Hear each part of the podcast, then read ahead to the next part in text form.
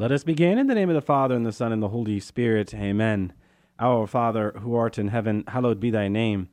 Thy kingdom come, thy will be done on earth as it is in heaven.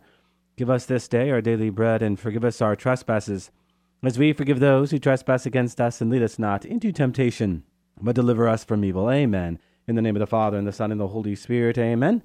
Well, welcome to another edition of Seeds of Truth. This is your host, Joe Hollcraft, coming to you from KKXX Studios, Chico Life Radio, 104.5 FM and AM 930. It is great to be with you another Thursday evening where we continue our reflections into this topic of uh, special subject matter, right? An evening that is devoted and tailored to your questions. I want to jump right into our subject matter because this is subject matter that I have a lot to say about. it is subject matter that I took up in my book, A Heart for Evangelizing and it is tied to adoration. The question is this Where is adoration of the Blessed Sacrament found in the Bible, and what other specifics should I be present to while being in adoration? So I'm going to respond to that question as it relates to sacred scripture, and then just kind of draw from my own book and some of the things I said there as it speaks more deeply uh, to your question. And so, with that, I think the best place to go is to read Second Thessalonians chapter 2 verse 15. So then, brethren, stand firm and hold to the traditions which you were taught, whether by word of mouth or by letter from us. I'll read that again.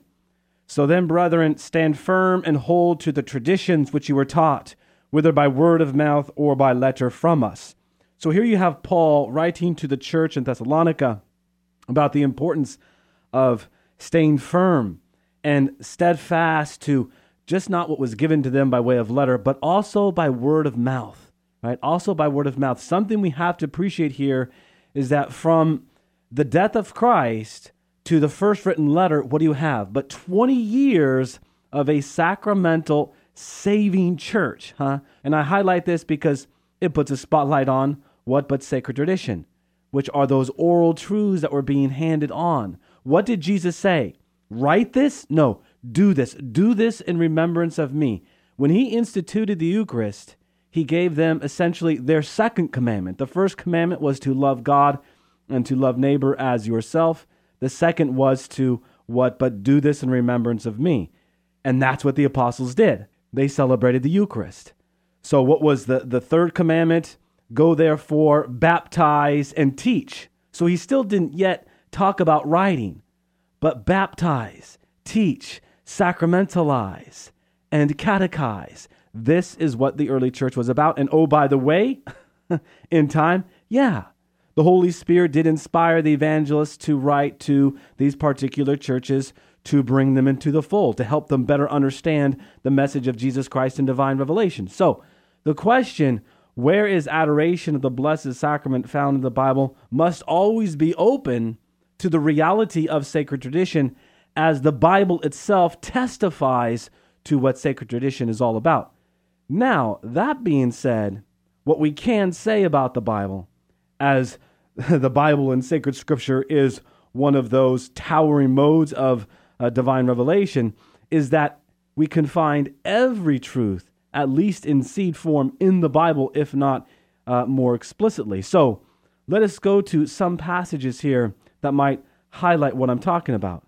How about John 6, where the presence of Jesus Christ in the Blessed Sacrament is certainly being taught? We're going to get to that in a bit. We see the giving of adoration to the presence of God, Moses, uh, the Ark of the Covenant, the Holy of Holies, and of course to Jesus Christ, right? Mary, the sister of Martha, Peter, James, and John at the Transfiguration are all adoring our Lord in sacred scripture. Not to mention, my friends, our Lord's own question to the apostles in Gethsemane Could you not watch one hour? Could you not be with me for one hour? A point that we will explore here later, as I think it, it applies directly to adoration of the Blessed Sacrament. Now, as it relates to John 6, something we have certainly touched upon before on more than one occasion but something we should go back to is what he makes clear that he is in the Eucharist the presence of God, that he is the bread of life. and that bread of life is to be just not consumed, but also adored. So let us go back here ever so briefly to the Eucharistic discourse in John chapter 6, the bread of life discourse, as it has also been called. So, up to verse 54, John employed the Greek esthio, which is the more common Greek for eating. But in verse 54, he uses the term trogo, which literally means to chew or gnaw, specifically to chew or gnaw on animal stock such as mules, pigs, cattle, and so on. Recall that John has already set up his gospel to focus in on Christ as the Lamb of God. We read that in John chapter 1 verse 29 and John chapter 1 verse 36. Strategically, I think really John wants us to see that Christ is the new Passover lamb that we are to literally consume so as to be in, in covenant communion with him as the consecrated host does in fact possess the fullness of Jesus Christ, body, blood, soul, and divinity. Now, if you were to question whether or not Jesus intended to mean that he was literally to be eaten, that his flesh and blood was literally to be consumed, go to John chapter 6, verse 60. There we read this Many of his disciples, when they heard it, said, This is a hard saying. Who can listen to it? But Jesus, knowing in himself that his disciples murmured at it, said to them, Do you take offense at this? Then what if you were to see the Son of Man ascending where he was before? It is the Spirit that gives life. The flesh is of no avail. The words that I have spoken to you are spirit and life. But there are some of you who do not believe. For Jesus knew from the first who those were that did not believe and who it was that would betray him. And he said, This is why I told you that no one can come to me unless it is granted him by the Father. And we read in verse 66 After this, many of his disciples drew back and no longer went about with him. Uh, my dear friends, if in fact Jesus was just speaking symbolically as it relates to the consuming of his flesh and blood, do you think that the disciples, those who already saw so many miracles, those who ate with him, those who traveled with him, would leave him? Of course not. Logically, that does not make sense. What Jesus Christ is saying is that, yes, he is truly present in that consecrated host. He is the presence of God. And when he is instituting the Eucharist in the upper room, he is doing so as both high priest and Lamb of God. Uh, with this in mind, it has been said more specifically to Eucharistic adoration that Eucharistic adoration is an extension of the adoration of the Blessed Sacrament at the consecration when the priest holds it up for all to see. Doesn't that make sense? I mean, the priest can't stand there for hours and hours holding the Blessed Sacrament for us, right? So what does he do? He puts it in a monstrance where we can adore our Lord and spend time with him. Adoration is that gaze. What do we read in Psalm chapter 62? So I gaze on you in the sanctuary to see your strength and your glory. Words, oh, by the way, that we read as, as what? But part of the liturgy of the hours, right? Every Sunday and, and every solemnity. So, as it stands, my friends, to talk about the Eucharist, specifically to adoration. The Catechism defines adoration as that first act of the virtue of religion. Now, why would it speak to adoration as such? Well, because, my dear friends, religion is more than just some sociological or psychological sentiment, but the offering of praise and glory to God and thanksgiving for all that He has done for us, right? To adore God is to acknowledge God as creator, is to acknowledge God as Savior, is to acknowledge God as Lord and Master of all that was, is, and ultimately will be, right? It is to recognize and always assume that humble disposition before the greatness of His infinite mercy and love. What about the word itself? Uh, the term adore uh, comes from the Latin adorare, which literally means to speak to formally, beseech, ask in prayer. The word is derived from the compound ad ora, which literally means to the mouth. Therefore, to adore is what? To be mouth to mouth with God, properly aligned to the divine source, breathing in God's life, as Bishop Barron once said. This intimate kiss, as Benedict XVI claimed, this tender kiss, mouth to mouth. So, adoration is never to be seen as some ancient ritual, but a concrete act of prayer and worship that draws us into the very life of God and the Holy Spirit to worship. Uh, Benedict XVI, as then Cardinal Ratzinger, reminds us that worship gives us a share in heaven's mode of existence in the world of God and allows light to fall down from the divine world into ours. So, at its center, this mode of worship is the liturgy, of course. But what we are made to see, my friends, is that this includes adoration. As John Paul II said it, Jesus awaits us in the sacrament of love, where our adoration should never cease. Do we see adoration as a gift, where we find ourselves wanting to adore? If not, we should probably ask the question uh, what is it that gets in the way? I would argue time and how we selfishly think about time. You have heard me speak to how we think about time, that we have over 1,400 minutes every day given to us, granted to us, for us to use at, our disposal. 1,440 minutes every single day. We sleep away approximately seven hours of that every day, which leaves us with what? A thousand minutes roughly every day. What are we doing with those minutes? Here, we ought to ask the question, and maybe I should say questions. Are we spending an overabundance of time Facebooking, tweeting, texting, Instagramming, or just mindless activity before a computer screen? As I noted in my book, one study showed that teenagers spend over six hours a day texting. Think about that.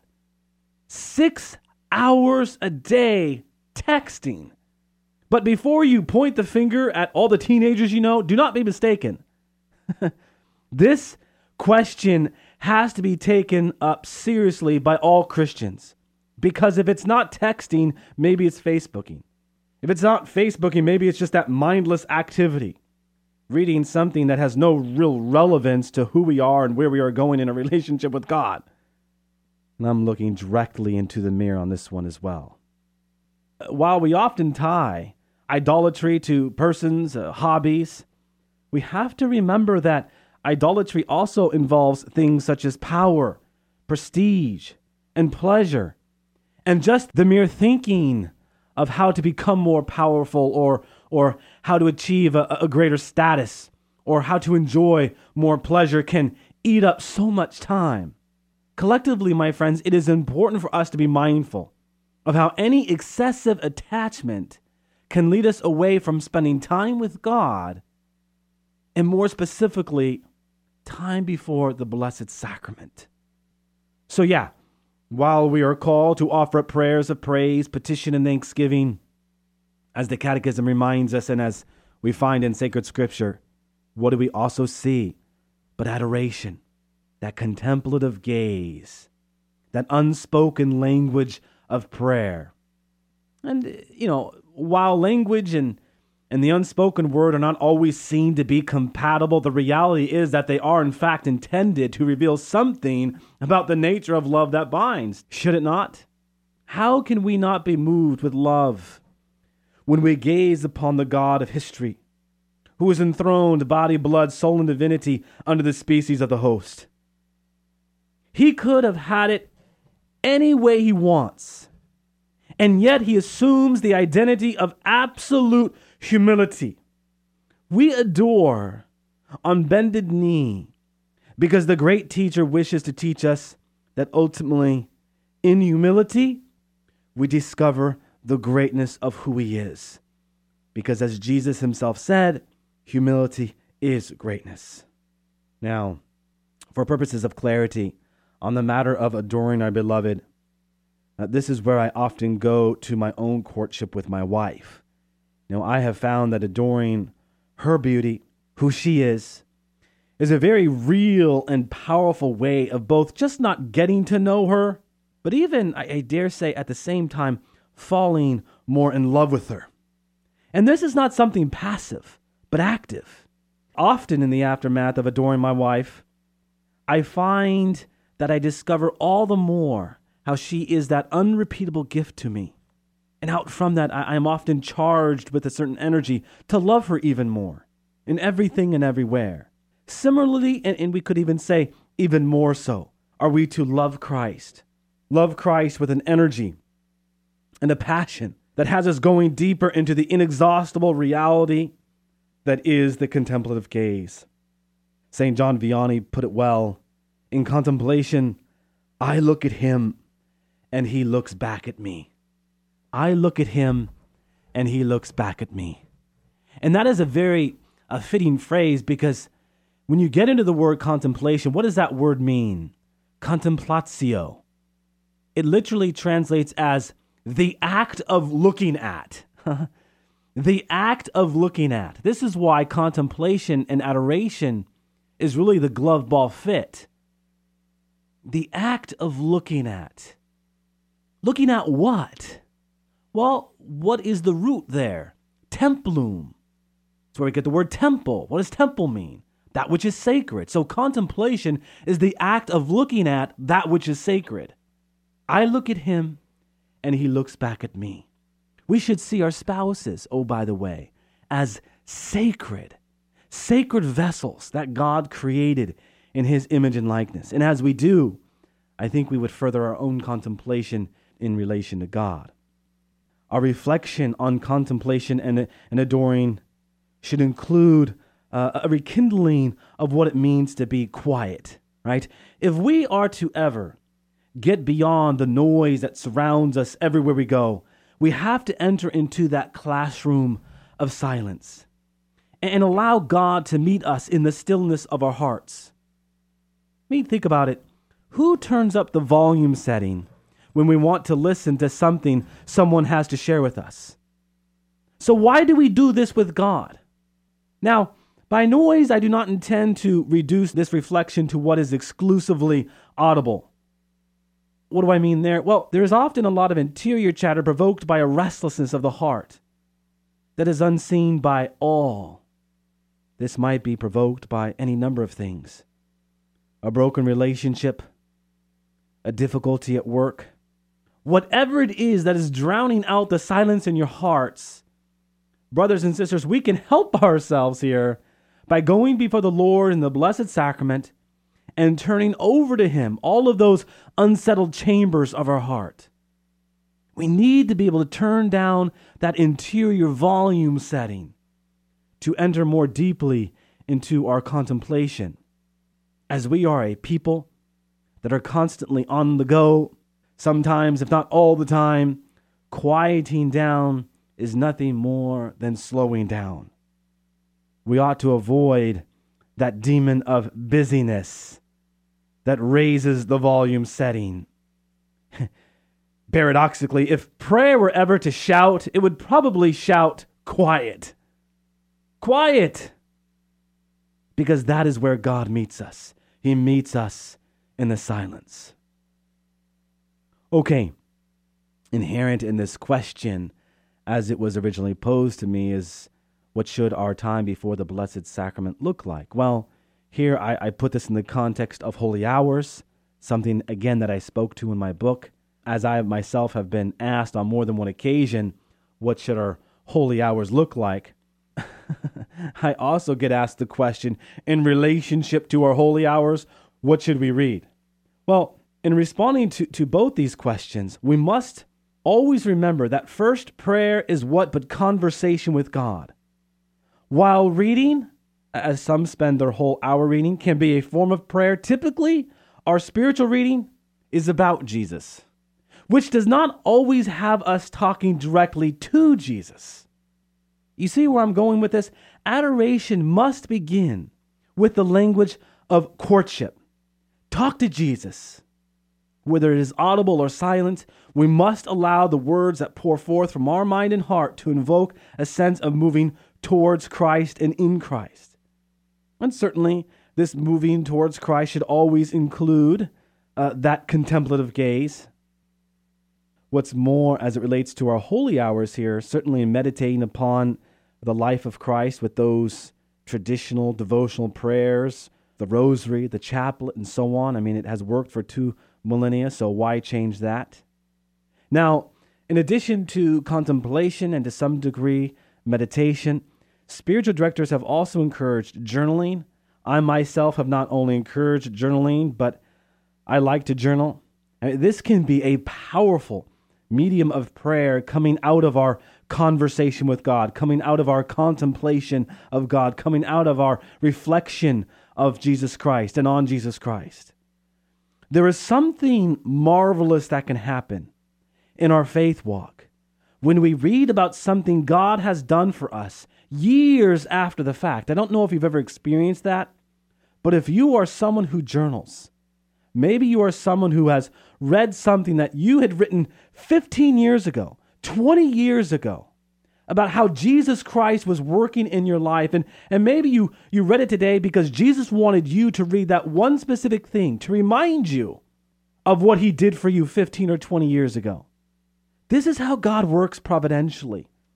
And so, certainly, I cannot think of a better place to go in our journaling, in our writing to God and about God than before the Blessed Sacrament. I know the great Archbishop Fulton Sheen used to talk about this. This is what he did. He actually would prepare his talks before the Blessed Sacrament. I try to do that from time to time. And yeah, I mean, in the end, if the Holy Spirit gives us permission, then, as I was talking earlier about spiritual reading, read. But but remember, if it's spiritual reading, then it should be spiritual. Right? It should be about Jesus Christ, not some religious commentary on the latest uh, politician. That's not spiritual reading. That's not the kind of reading that you should take before the Blessed Sacrament. That's not the kind of reading that's going to have you drawing closer to Jesus Christ. In the end, my friends, as it relates to the holy hour, when we are done with our holy hours, we should be closer to the heart of Christ and renewed in our relationship with Christ. All throughout the world, there has been an increase in our churches with perpetual adoration chapels. A real sign, I think, of the springtime of renewal in the church today. I, I think I saw a 500% increase in perpetual adoration chapels over the last 10 years. What does that mean? That means that someone is adoring Jesus Christ in the Blessed Sacrament around the clock, 24 7, 365.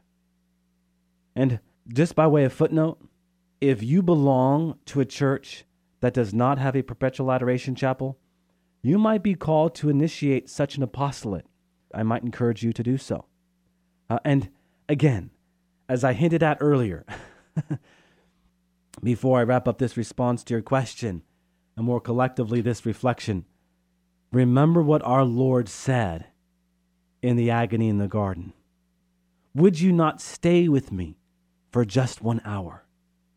Earlier, I was talking about the 1,440 minutes in a day. And after we're done sleeping, the approximate, what, thousand minutes we have in a day. What I'm talking about as it relates to the hour is one hour a week. Can we find 60 minutes to spend before our Lord exposed in the Blessed Sacrament? I mean, what is that percentage, right? 60 of 7,000. I don't have the math on my fingertips, but it is a very, very small percentage. A percentage that we should be thinking about because it is a percentage that we should multiply exponentially. It should be more than 60 minutes in reality. It should be 100, 200. Because what are we talking about but our relationship with Jesus Christ? So important. Mother Teresa once said if every Christian spent at least one hour a week before the Blessed Sacrament, abortion would end. I believe her. That's the power of prayer. What does James chapter 5 say? The righteous soul, the, the, the holy soul, when he prays, when she prays, that's effective prayer. Pray for the grace of righteousness, pray for the grace of holiness, and be an instrument of prayer. There's great power in prayer. Benedict XVI said, Go to the Blessed Sacrament and let God surprise you. We love surprises. I think to some degree, in the world we live in, surprises have been kind of taken away from us. What do I mean? Well, when do we receive gifts? But on birthdays, on anniversaries, on Christmas, right? We expect gifts. When was the last time you received a gift that wasn't expected? And yet we love surprises. We love surprises. You've heard me share the story before of the couple that had been married for 75 years. When they were asked, how did they do it? The elderly man in his early 90s says, She surprises me every day. Go to the Blessed Sacrament. Let your beloved surprise you. Amen. Amen. All glory be to the Father, and to the Son, and to the Holy Spirit, as it was in the beginning, is now, and ever shall be, world without end. Amen. And God bless you.